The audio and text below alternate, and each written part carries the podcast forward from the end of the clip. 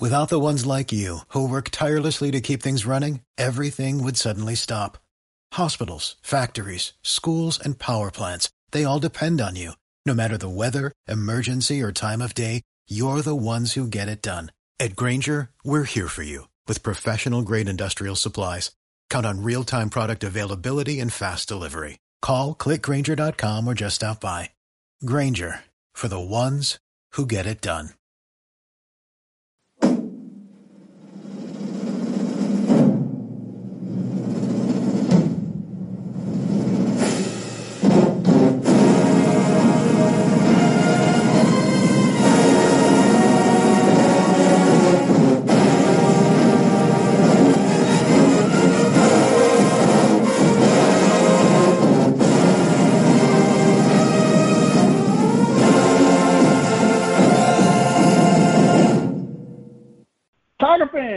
Welcome to another episode of the official Tiger Talk with the 1400 Club podcast, bringing you all the latest news, updates, and buzz surrounding your mighty Jackson State Tigers. I'm Charles Bishop. Be sure to download and subscribe to the podcast to be notified of each new episode. Apple users rate and review the show, and everyone follow Tiger Talk with 1400 Club on Facebook and Tiger Talk 1400 on Twitter. It all helps the cause, which is the I love Jackson State University. I have the distinct honor and privilege uh, to introduce uh, to the podcast uh, an individual who is part of uh, Jackson State lore, who is part of one of the greatest teams in Jackson State history. And you know, we had a podcast a few months ago where we talked about uh, one of the greatest quarterbacks of all time, and it is a distinct honor to introduce uh, Roy Curry uh, to the Jackson State fan base and to the Jackson State podcast. Coach Curry, welcome to the 1400 Club uh, with uh, the Tiger Talk with the 1400 Club. Thank you. Thank you for having me here. Uh, it, the honor is all mine. I really am appreciative that you had an opportunity to come on.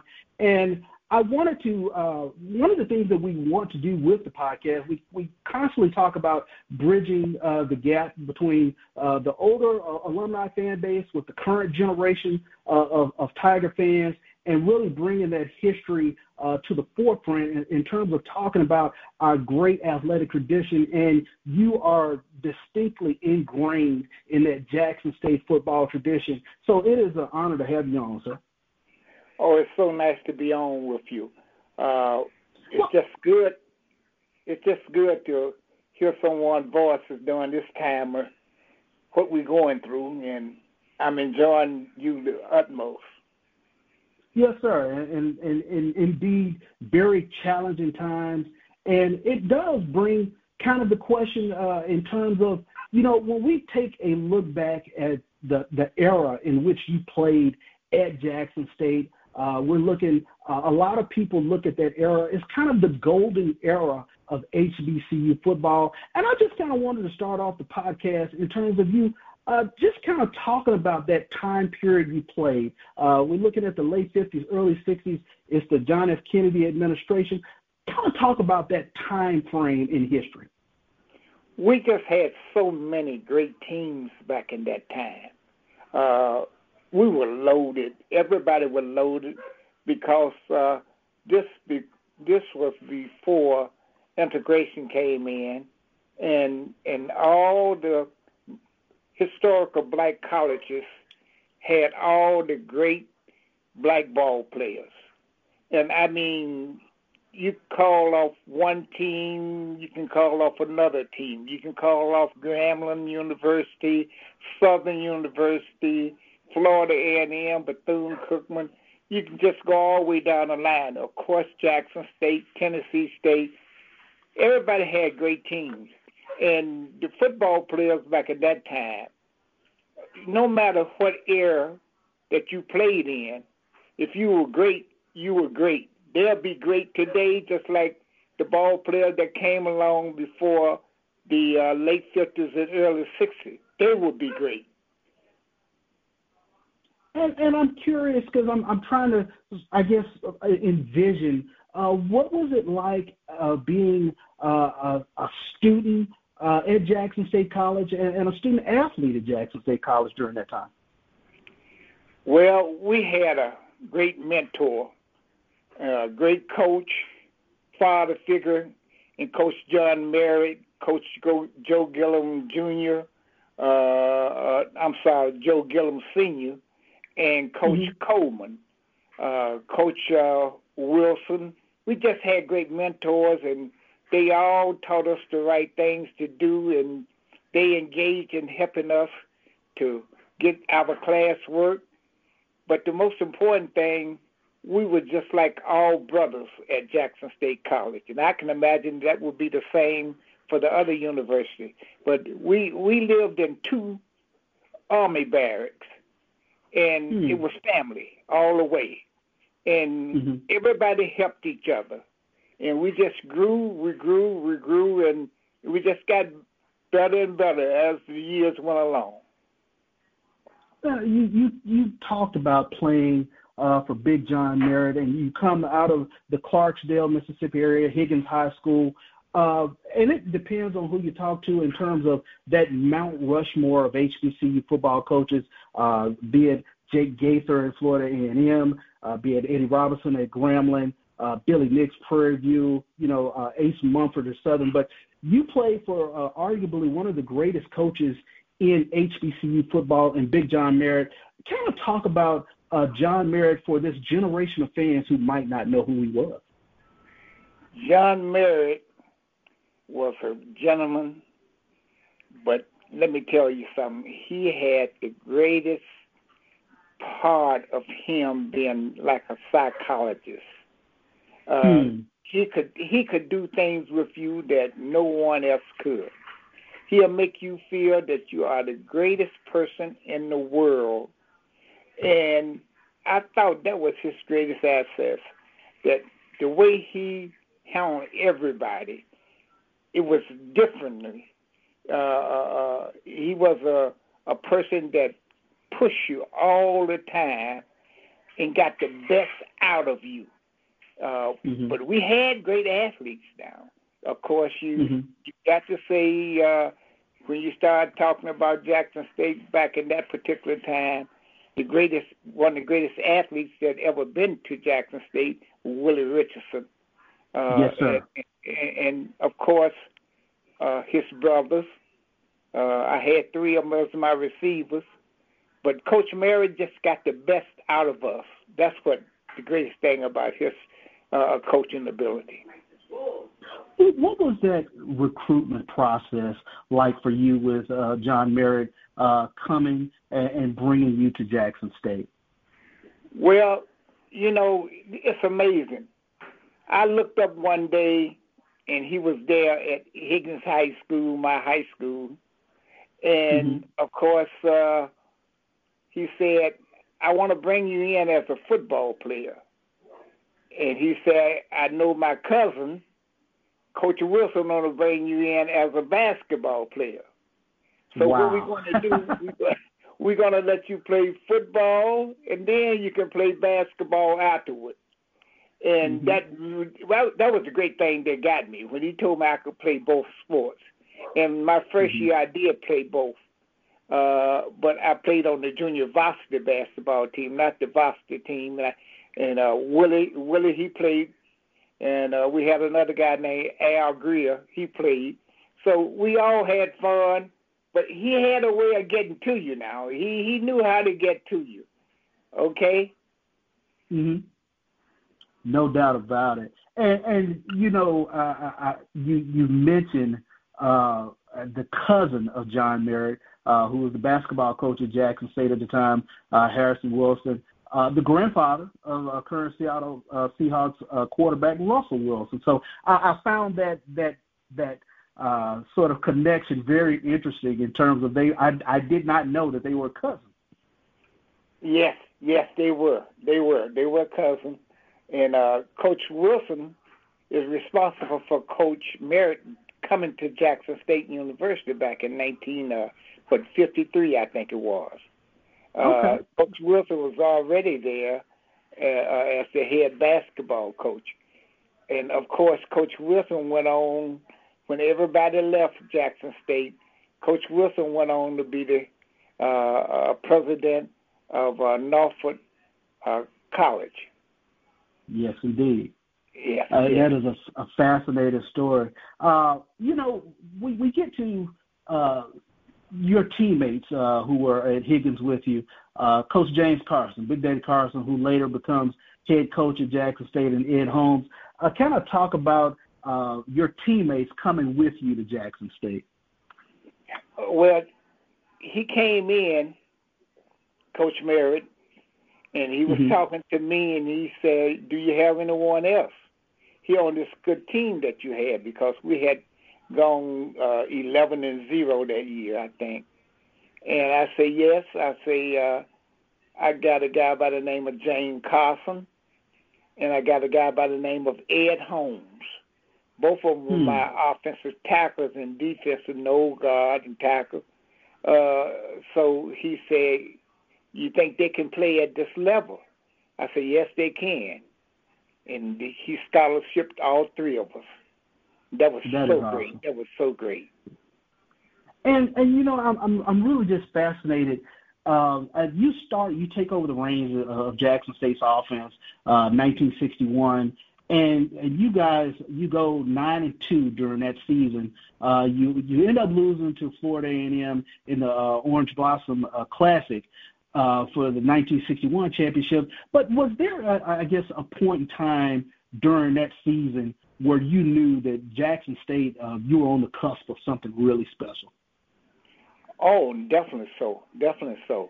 Uh, you know what I was saying? Uh, we had so many great ball players and it's just it was just a matter of time, just a matter of time, and we loved each other just like brothers, and we outworked everybody. I, I really believe we outworked because we were going three times a day.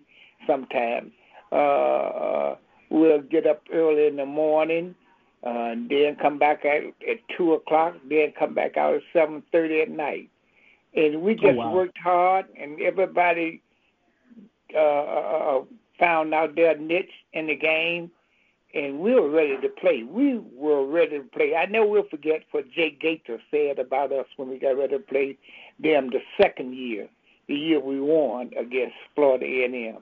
He said, "I saw you guys against uh, Tennessee State, and I just knew that it was going to be very difficult for us to win."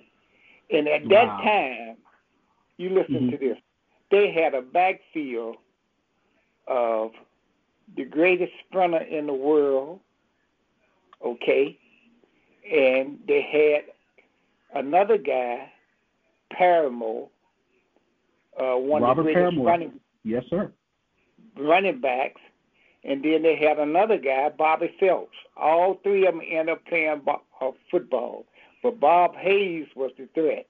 Bob Hayes and then of course uh, Bobby Phelps, and they had a great quarterback at that time. Uh, I just can't call his name right now, but they mm-hmm. were loaded too, and so. But he knew that we had the team that could beat him. And, and you mentioned uh, those teams, uh, those players on the Florida A&M team. Of course, the great Bullet Bob Hayes, who uh, set the world record in the 1964 Tokyo Olympics, uh, running a 10.6 in the 100 meters. But I, I'm just I'm fascinated by the amount of talent uh, that that not only Florida A&M had, but our Jackson State Tigers had. Uh, you mentioned Willie Richardson, who is one of the all-time greats uh, Jackson State Tigers, but Gloster Richardson, Thomas Richardson, you mentioned Al Greer, uh, Speedy Duncans, Papa Hayes, and that's just on the offensive side of the ball. Uh, we haven't even gotten to the defensive side of the ball, and there were NFL players on that side as well. You got that right, Taft Reed. We had uh, uh, Danny Pride. Uh, we had uh, Harold Cooley.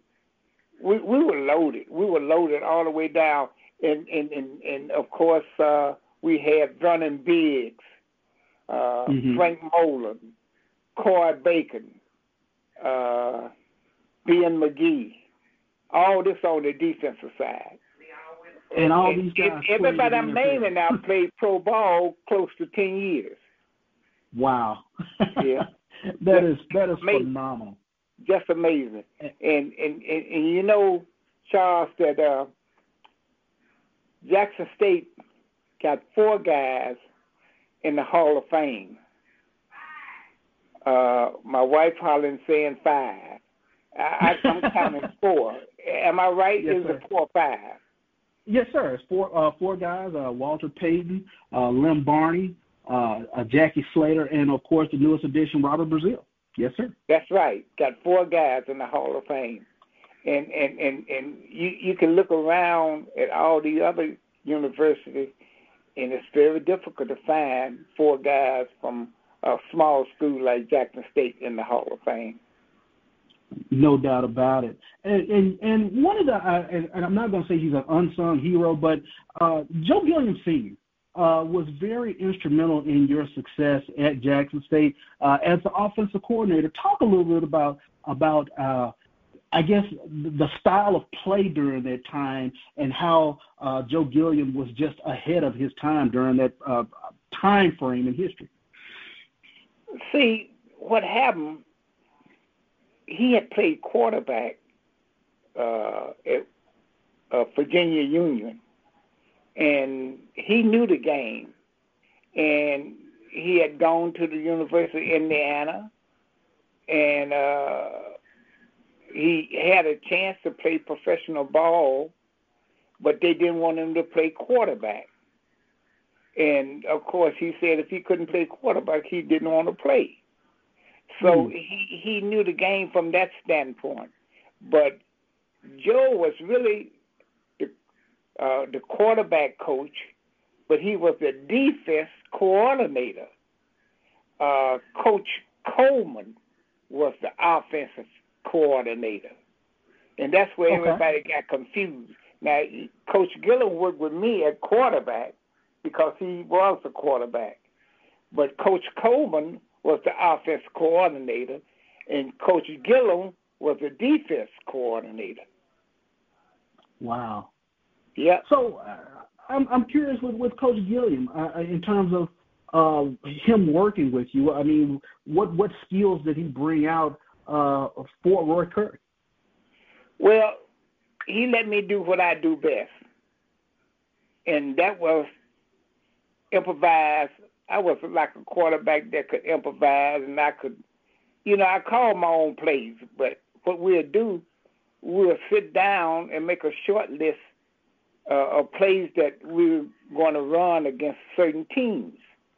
And and if we playing Grambling University, he'll say these are the plays that we're going to run. Uh, and then, of course, and he said to me, of course, don't be afraid. Don't be afraid. And this was Coach Merritt's words too. Don't be afraid. Whenever you see an opening as a runner, run the ball. So a lot of time we're called a play because we were uh, a, a, a, a, something like a split T team, and and and we were running a pro set also, but we were running a lot of option and bootlegs. And Hmm. a lot of time I'd be handing the ball off to someone, and if I read that the outside linebacker come down to stop the play, I would pull the ball and run. So I could Mhm. really improvise and do a lot of things as a runner. And uh, I think it was with my junior year I led the team in rushing because oh I, man, I read that. Yeah. yeah, yeah. And, and I'm I'm, curious uh, in terms of when you watch the game nowadays. Are, are there a lot of similarities in terms of of what you see teams uh, doing in in 2019, 2020, uh, as opposed to when you were playing uh, in 1961, 1962? Well, we were probably one of the first teams that really were throwing the ball because Coach Mm. Merritt's philosophy, Coach Merritt's philosophy, uh, let's put it in the air. Let's put it in the air. We got the greatest receivers in the world, so let's put it in the air. And we were passing more than any team back in those days. Uh, Willie Richardson led the uh, uh, conference in uh, catches as a freshman sophomore, junior, and a senior. and and of course he was my favorite receiver because wherever you throw the ball, hey, close to him, it was just it, it was just ball. Wherever you threw it close to him, and of course we had Speedy Duncan coming out the backfield could catch. We had Louis McGray, a big fullback. He would catch the shorter balls. We had uh, Al Greer on the other side catching everything. So I just had great receivers, and they could all go get the ball. But the greatest thing we had, we had a guy in the backfield uh, that, uh, man, he was tough. Uh, uh, Chico Jordan.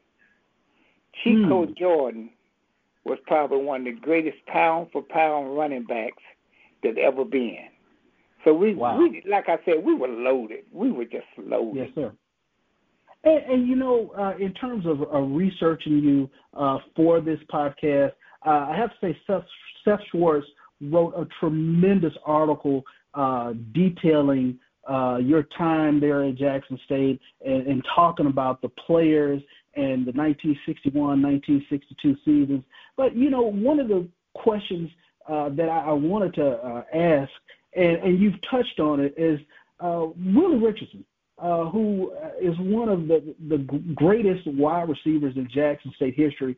I, just talk about uh, his play during that time, and especially for our, our, our generation now that just doesn't know uh, how great Willie Richardson was.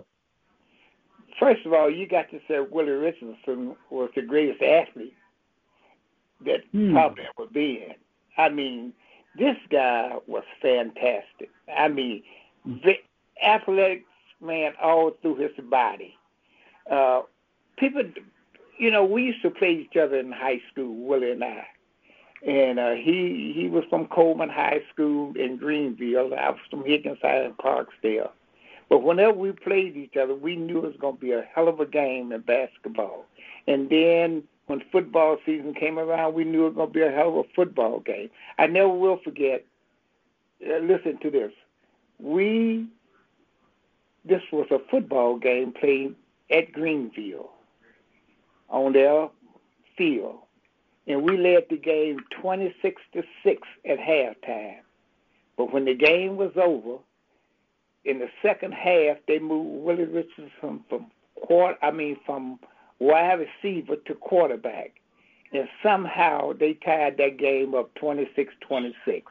I just said it's one of the greatest high school games I've ever seen, but he was one of the greatest athletes that ever been.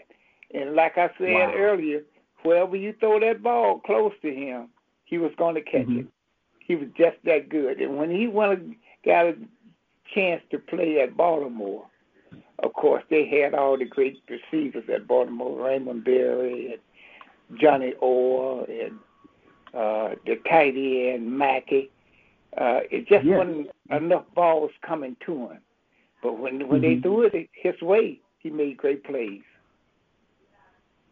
You know, one of the things uh, that I really picked up on from the article uh, is there were a lot of people who, who talked about your time. And I have to say, I, I grew up listening to uh, stories of, of the great Roy Curry, and I'm, I'm uh, one of one thing that kept coming up was you could have easily have been uh, the first black quarterback in the NFL.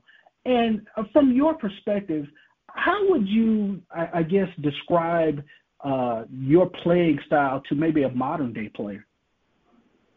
Well, my style will fit in fantastic right now because everybody done found out that these quarterbacks now, they all can run the football, basically. I, I was looking at the naming of the top quarterbacks, the five top quarterbacks. Of course, they went with Mahomes, and they went with the uh, young man from the Raven, uh, who is that, Jackson? The oh, yes, yes, yes, indeed. Mm-hmm. Yeah, they went with him. Uh, they went with uh, uh, Wilson, uh, and then they went with the young man from uh, uh, Texas. Uh, Deshaun um, Watson. Deshaun yes, Watson. Mm-hmm. And then, of course, uh, I think they were in the top four. Uh, mm-hmm. uh, and then came about uh, Dak came in about the seventh quarterback. So I said, you know, all these guys can run the ball. So hmm. I would have fitted in great. But back in my time, they all wanted a quarterback that was six feet four, six feet five, weighed 230 pounds, and was a pocket passer. I see. You didn't have too many runners back in those days. They mm-hmm. they didn't run the quarterback didn't run the ball too much back in those days. Uh, and then of course uh, I was a runner as well as a passer. So mm-hmm. I would have fitted in great. My style was more like Jackson or Michael Vick. Okay. Wow. Though, though, wow. That was my style. That was my style. Jackson or Michael Vick. So that's what made us really. That's what kept the offense moving all the time. Because sure if we would break down on some of our offensive players, I would ad lib and take it to the house. Yes, indeed. And and I want to go back to this this Orange Blossom Classic game, uh, 1962, uh, Jackson State versus Florida A&M, and you guys uh, knock off Florida A&M for the Black College National Championship in 1962. Uh, talk about just that experience uh, of playing uh, in Miami, Florida. It was the 30th annual Orange Blossom Classic, and you knock knock off a team that had beaten you the year prior for the uh, Black College National Championship. That's correct. Big crowd. I mean, you talk about a big crowd. See, we used to play it in front of six to ten thousand people, and when we got down there, they said it was in the low low forties, but I think it was closer to fifty some thousand. And wow. when we got to that field to play the game, when we came out, I mean the bands were kicking. I mean Florida A&M had a great band back in those days. Uh, of course, Jackson State brought the band down, and it was mm-hmm. just great. I mean, it just was a great atmosphere. And of course, when the game started, we knew from the previous year that we could beat them. And mm-hmm. of course, we just started the game. I think I gave Chico a, a trap play up the middle, and he went for a touchdown. Then, of course, uh, I threw another one, and it was just a game where we just we were in control the whole game. It, mm-hmm. it was a game where Jackson State just performed so well that night, so well, and then our defense was so tough because uh, I think the game ended end up twenty-two to eight. Uh, I can't remember exactly the scores, but oh, I yes, know twenty-two six. Mm-hmm. Twenty-two six. Okay, twenty-two yes. 6 mm-hmm. and it was a game where we just was in control. It, it was amazing. Then after that game, we got back to Jackson. Man, every we we we uh, we had never flown before the first year we went up there. This was the second year flying up there, flying down there at least. And and of course, when we got back to the airport in Jackson, man, the the whole place was just filled with people. And and wow. then we had the big parade.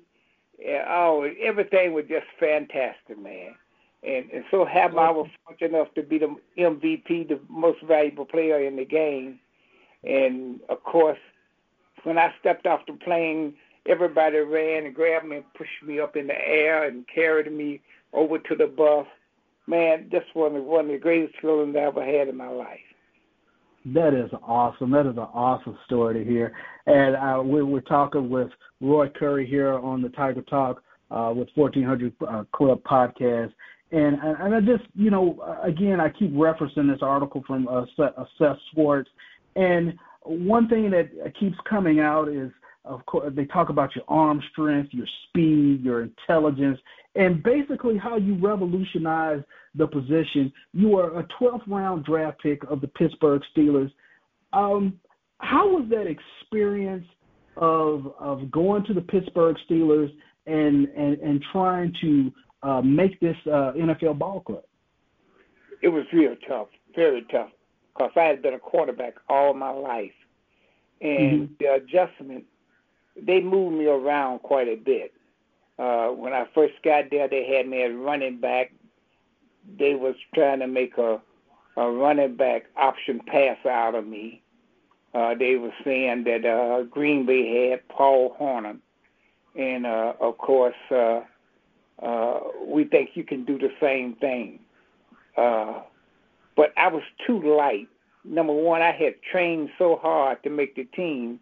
I had come down from almost 200 pounds down to uh, 180 some pounds, but I was fast. So they moved me out of the running back position and and put me at defensive back, and that didn't work out too well. And then they moved me over to wide receiver, and with me being a wide receiver with all this speed, I could just run past people, and that's the yeah. way I made the team. That's the way I made the team because I had all the speed, and I just could run past people. I guess the the, the question I, I want to ask uh, uh, Coach Curry is, I, I guess are are there any regrets that uh, during that time frame in America that uh, NFL teams just did not uh, value uh, the, the African American quarterback, the black quarterback during that time? They didn't think we were smart enough. See, certain positions that they wouldn't let uh, uh, Afro Americans uh, play at that time. Uh, you didn't have, you couldn't play center. You couldn't play mm-hmm. center.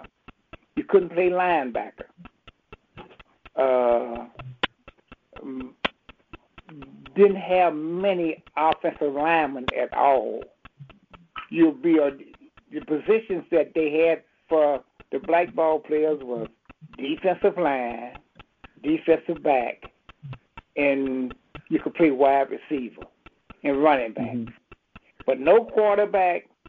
You couldn't play quarterback. You couldn't play center. You couldn't play offensive line, and you couldn't play linebacker. That's amazing. You, you, and that's now, amazing. That really is.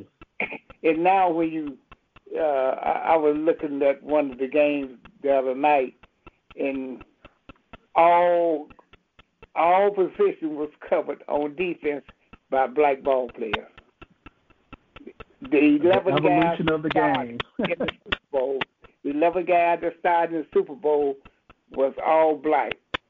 I, I forget forget what game it was. And then, yes, of course, on offense, uh, all the wide receivers and running backs were black. So they only had uh, four white linemen and the quarterback.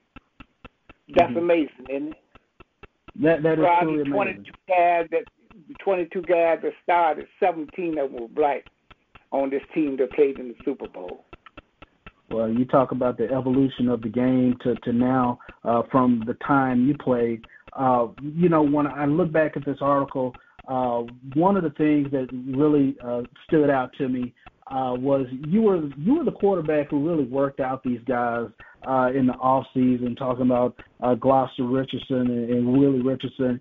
And I'm just curious uh, what were those workouts like? You know, helping them, I guess, sort of stay in shape, and and they still gush over the way you threw the football. Oh man, it it, it was amazing. Uh, these were the guys that were from Jackson. Uh, you, you missed Lem Barney. Lem Barney. Lem Barney, yes sir. Mm-hmm. He was behind us, but he stopped off in Chicago a lot of time before he went to Detroit. Uh, of course, mm-hmm. then we had all the Bears black ball players, and we all get together in the evening time at Stagg Field here in Chicago. That's on the University of Chicago campus. And I would be the quarterback throwing the ball to them all the time. And man, we wow. had great times. We had great times. But they all thought, said, man, you should have played you should have played quarterback in this game. So you still can throw the ball.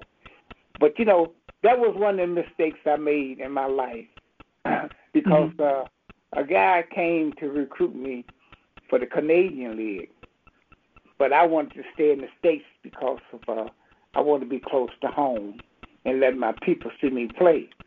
But if I would have gone to the Canadian League, you know, I would have probably stayed up there a long time because there were two great quarterbacks back in my time, uh, uh, uh, uh my last two years.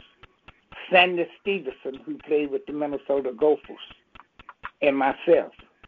And they were trying to decide. He made All American uh, uh, uh, with the Division One teams, and uh, I made All American with the historical black colleges, and they didn't know who was the best.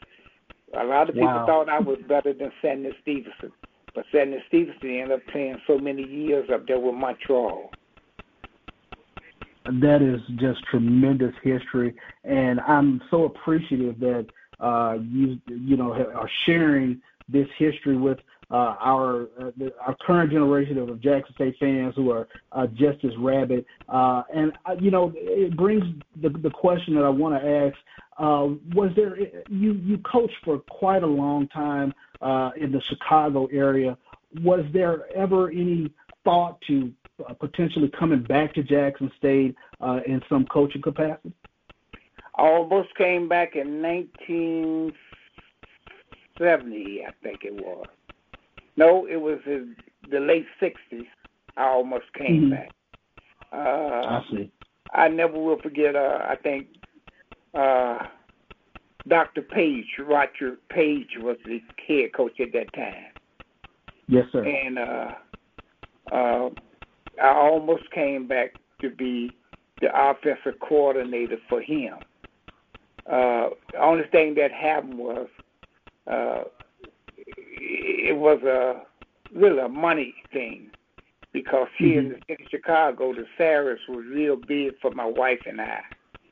And I the see. salary that I was going to get at Jackson State, and, and compared to Chicago, were half the money that my wife and I were making here. So we we, we turned it down. That's the only I thing. Totally understand. I almost I almost came now because I I was looking forward to coming back to coaching at Jackson State, but it was a big big money difference.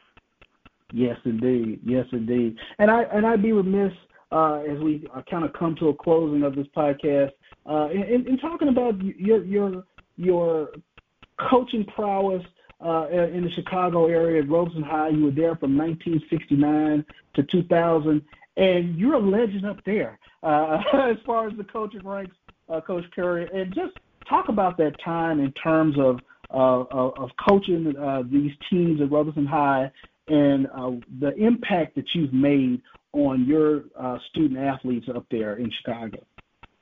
Well, they call me the Godfather up here. Uh, I did a lot of great things here. Matter of fact, City Ball when I came into Chicago, uh, they were basically three yards in a cloud of dust.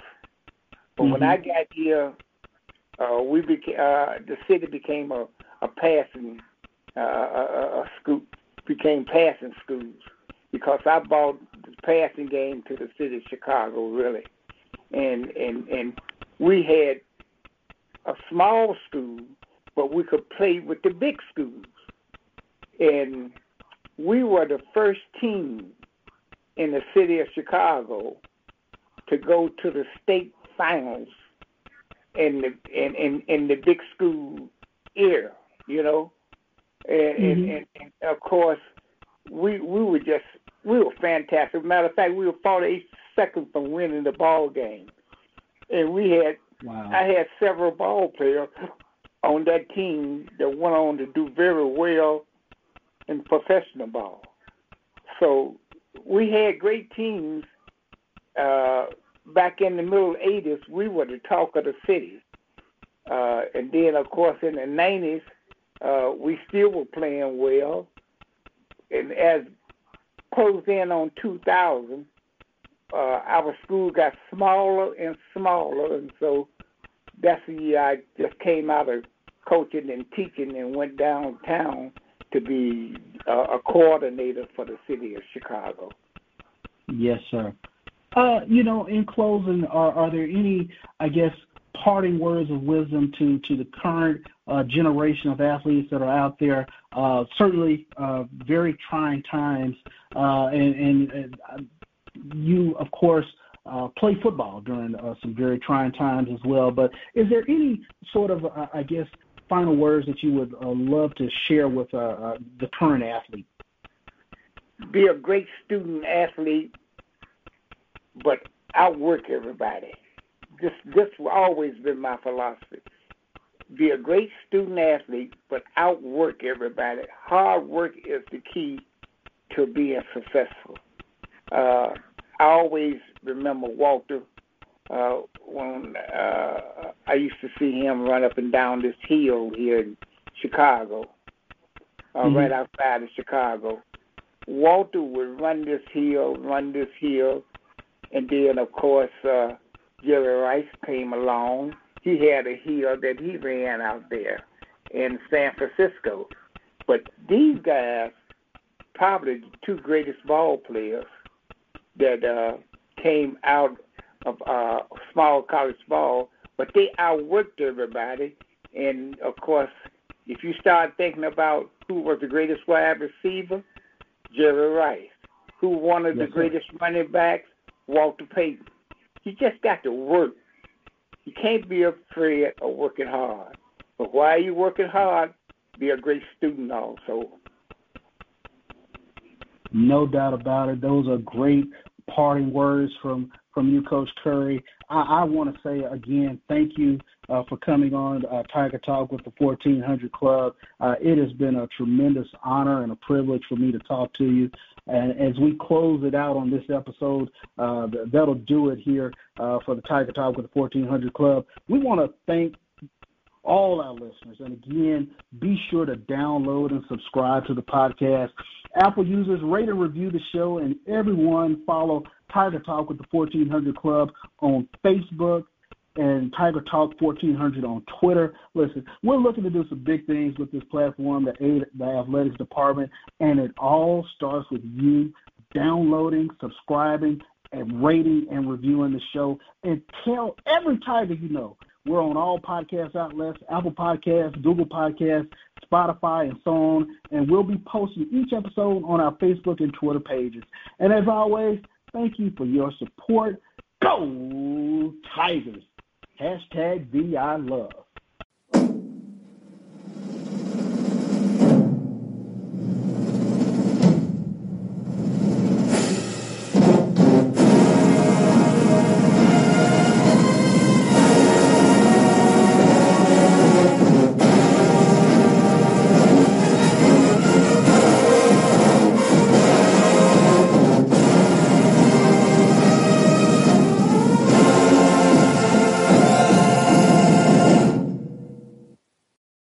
Without the ones like you, who work tirelessly to keep things running, everything would suddenly stop. Hospitals, factories, schools, and power plants, they all depend on you. No matter the weather, emergency, or time of day, you're the ones who get it done. At Grainger, we're here for you with professional grade industrial supplies. Count on real time product availability and fast delivery. Call clickgrainger.com or just stop by. Grainger for the ones who get it done.